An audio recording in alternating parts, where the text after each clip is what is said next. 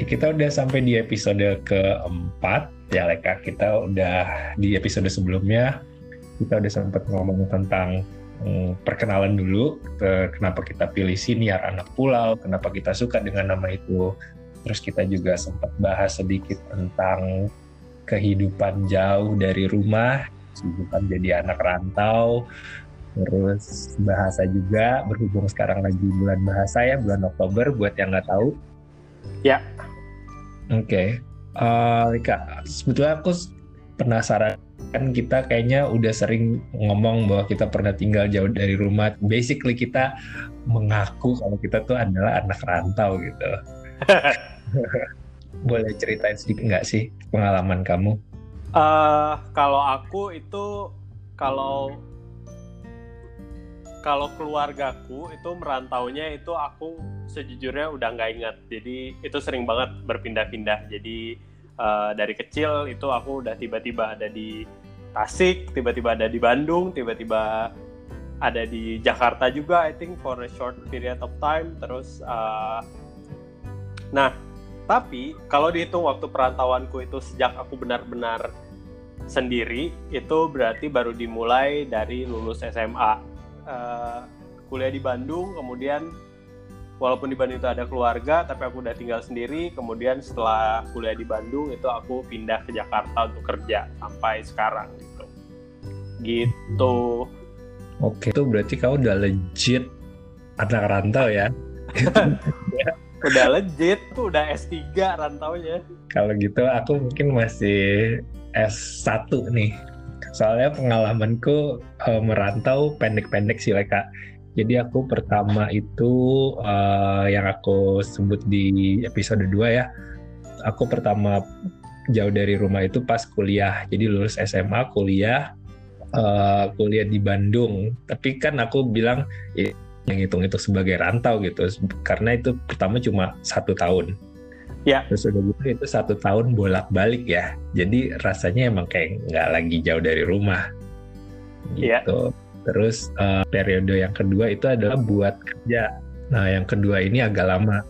Aku nggak nyangka sih bakalan so bakalan bisa sampai lima tahun ternyata aku jauh dari rumah. Dan itu rasanya pendek banget.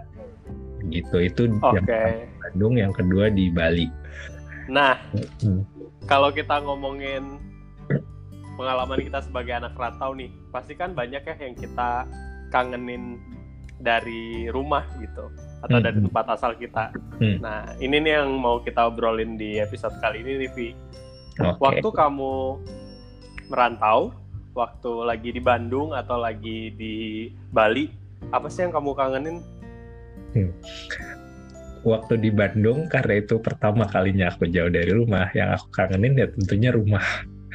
Jadi iya. itu sebabnya aku sering banget pulang ke Jakarta. Cuma itu beda ya, karena mungkin itu aku masih kecil lah hitungannya masih masih muda gitu, baru SMA, masih manja kan. Iya.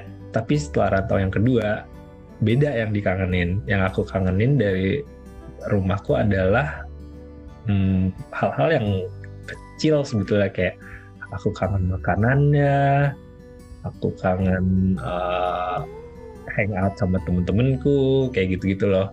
Karena yeah. di tempat rantau yang kedua itu aku benar-benar nggak kenal siapa-siapa. Di Bandung itu aku masih punya keluarga jadi masih ada orang yang aku kenal. Tapi di Bali nggak ada keluarga nggak ada temen.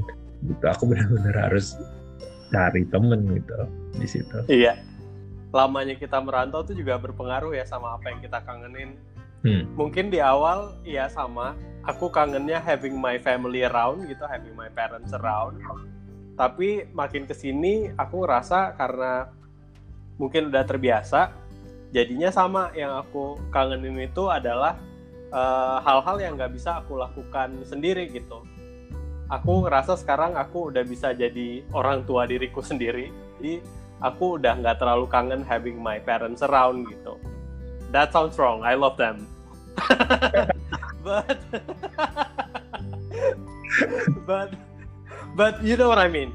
Uh, kalau tadinya tuh mereka bisa dengerin podcast ini kan? I love you mom and dad. anyway nah sekarang-sekarang aku ngerasa aku udah bisa ngatur sendiri semuanya udah udah otomatis aku bisa mikirin sarapanku makan siangku makan malamku sendiri. Jadi yang aku kangenin adalah hal-hal yang nggak bisa aku penuhin sendiri. Misalnya masakan mamaku yang yang resepnya cuma dia yang tahu gitu. Atau misalnya lingkungan rumahku di Kalimantan itu kan sesuatu yang aku nggak bisa dapetin di Jakarta gitu. Jadi hal-hal yang yang aku nggak bisa penuhin sendiri itu yang aku kangenin sih sekarang. Ngomong-ngomong tentang resep ya bener juga nih aku jadi kepikiran. Kan kayaknya di tiap rumah tuh punya resep sendiri. Pasti tiap rumah tuh ada kayak resep sayur asem sayur bayam bening bayam sama sayur lodeh gitu. Iya. Nama sayurnya sama nih tapi kalau kalau makan dari rumah ke rumah pasti rasanya beda. Betul aku itu baru tahu ketika udah gede sebenarnya kalau bubur di luar sana itu beda sama bubur buatan mamaku.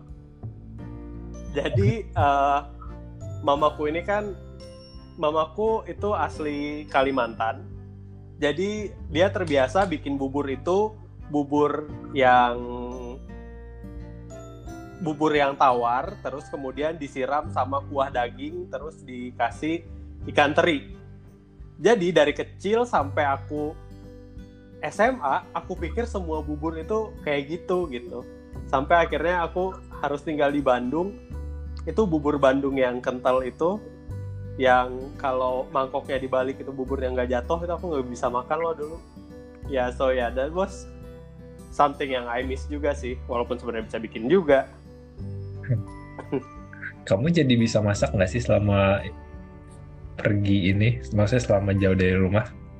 Aku sebenarnya lumayan lumayan confident ya sama my cooking uh, skill ya.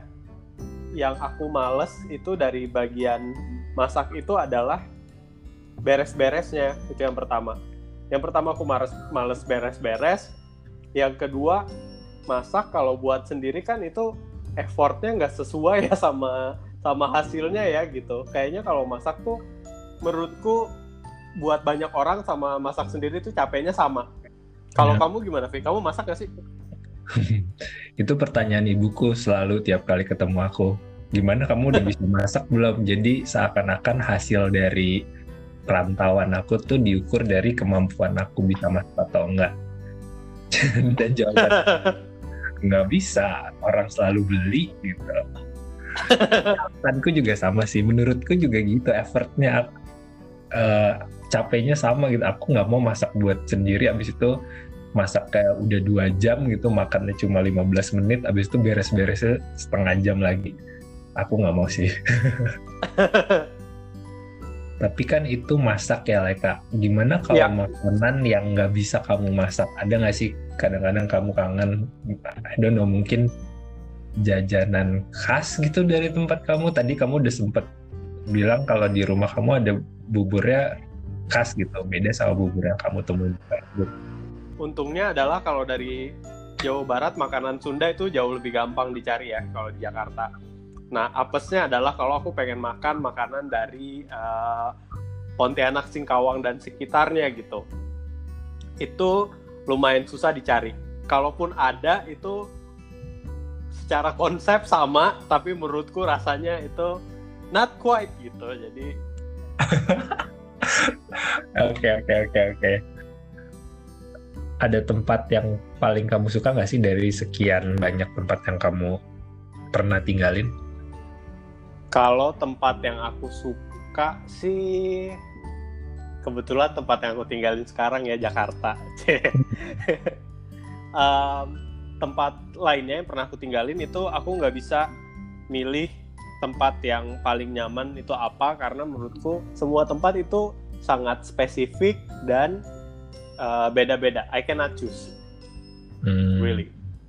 Hmm, ngerti. Aku juga sih kayak kalau harus dibandingin Jakarta, eh Jakarta, Bandung sama Bali gitu, masing-masing unik sih buat aku.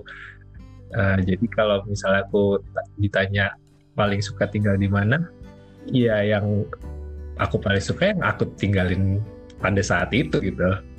Termasuk ya Jakarta yang sekarang ini lagi aku tinggalin gitu. Um, waktu aku pindah dari Bali balik ke Jakarta gitu banyak yang nanya wah gila bakalan kangen dong sama Bali? Iya kangen gitu. Tapi it doesn't mean aku nggak bisa uh, nggak nggak bisa hidup di Jakarta gitu. Karena menurutku Jakarta juga nyaman gitu dan jujur aja menurutku hidupku di sini lebih mudah karena semua semua yang aku perlukan ada di sini gitu. Iya. Hmm. Uh, ketika kamu di luar Jakarta, salah satu yang kamu kangenin itu adalah kemudahannya ya, kemudahannya di Jakarta. Selain itu, apalagi sih Vi yang yang dikangenin dari Jakarta? Street foodnya, oh my god, di sini lengkap banget. aku sering banget ya milih uh, kalau sekarang kan kita makanan belinya di dikirim ya ke rumah ya. Kita udah jarang keluar sekarang udah jarang nongkrong di luar. Aku sering yeah. banget milih makanan yang random aja gitu gitu. Terus datangnya tetap enak. So so aku percaya sama street food Jakarta enak-enak lah gitu dan kamu bisa pilih makan random dari pilihan makanan apa pun yang kamu lihat di aplikasi online itu itu ke kemungkinan besar datangnya pasti enak gitu kalau okay. di waktu aku di Bali aku nggak berani tuh coba-coba kayak gitu soalnya aku nggak tahu kan prosesnya kayak gitu dan seringnya adalah memang rasanya beda sama yang aku harapkan gitu. Iya. Hmm. Kalau kamu apa Leka? Kalau aku yang aku kangenin pasti makanan teman-teman dan keluarga. Hmm. Sesuai urutan itu ya. Ya. Enggak ada yang makanan teman-teman dan keluarga. Enggak berurutan. Iya, teman-teman juga di setiap tempat tuh aku masih ada lah teman-teman uh, yang waktu itu ketemu di sana gitu. Oke. Okay. Terus yang mana yang paling berkesan buat kamu kalau gitu, Leka? Ada nggak? Hmm. Nah, kesannya beda-beda lagi nih. Kalau misalnya aku ingat teman-temanku di Kalimantan, itu yang aku ingat kita main ke hutan gitu loh, Vi. Terus berenang di Sungai Kapuas yang gede banget gitu. Itu yang itu yang aku ingat gitu. Um, tapi kalau misalnya teman-teman salah satu teman-teman terdekatku itu kayaknya teman kuliah karena waktu itu kan masa-masa kuliah S1 itu masa-masa kita lagi mempertanyakan banyak hal gitu ya. Mempertanyakan kayak uh, mau jadi apa nih masa depannya gitu. Apa nih fungsi kita di dunia gitu. Uh, pertanyaan-pertanyaan filosofis itu banyak aku obrolin sama teman-temanku waktu aku di uh, kuliah S1 ku gitu. Jadi teman-teman S1 ku juga itu menurutku teman-teman yang paling berkesan buat aku gitu. Kalau hmm. kamu gimana sih? Kalau aku periode pertemanan ya, iya juga sih. Ada masa-masanya ketika aku mulai membangun uh, pertemanan waktu di Bali. Jadi aku pakai contoh Bali aja ya, soalnya Bali lebih lama dibandingin Bandung. Ini kalau di Bali aku benar-benar nggak kenal siapa-siapa. Jadi aku mulai uh, dapet temen itu ya so akrab aja gitu mau gak mau tuh sedikit sedikit lama-lama kekumpul juga sih temen-temenku sampai akhirnya lima tahun itu ya aku punya kayak grup sendiri lah gitu di di Bali yang sampai sekarang masih aku uh, masih dekat masih suka ngobrol. Oh that's nice. Ya, jadi memang di setiap tempat yang pernah kita tinggalin itu kita akan selalu punya sesuatu yang kita kangenin sih ya. Hmm. Bahkan aku juga percaya sih kalau misalnya di suatu saat kita pindah dari Jakarta gitu ya, kita juga akan tetap kangen juga sama semua hal yang ada saat ini. Yeah.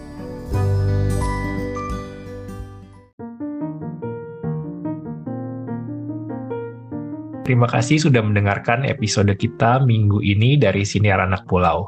Tunggu podcast kita setiap hari Kamis sore ya.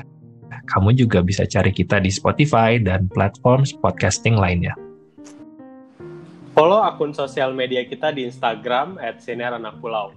Kamu juga bisa cek website kita di www.siniaranakpulau.com. Terima kasih sudah mendengarkan. Sampai ketemu lagi di cerita selanjutnya ya.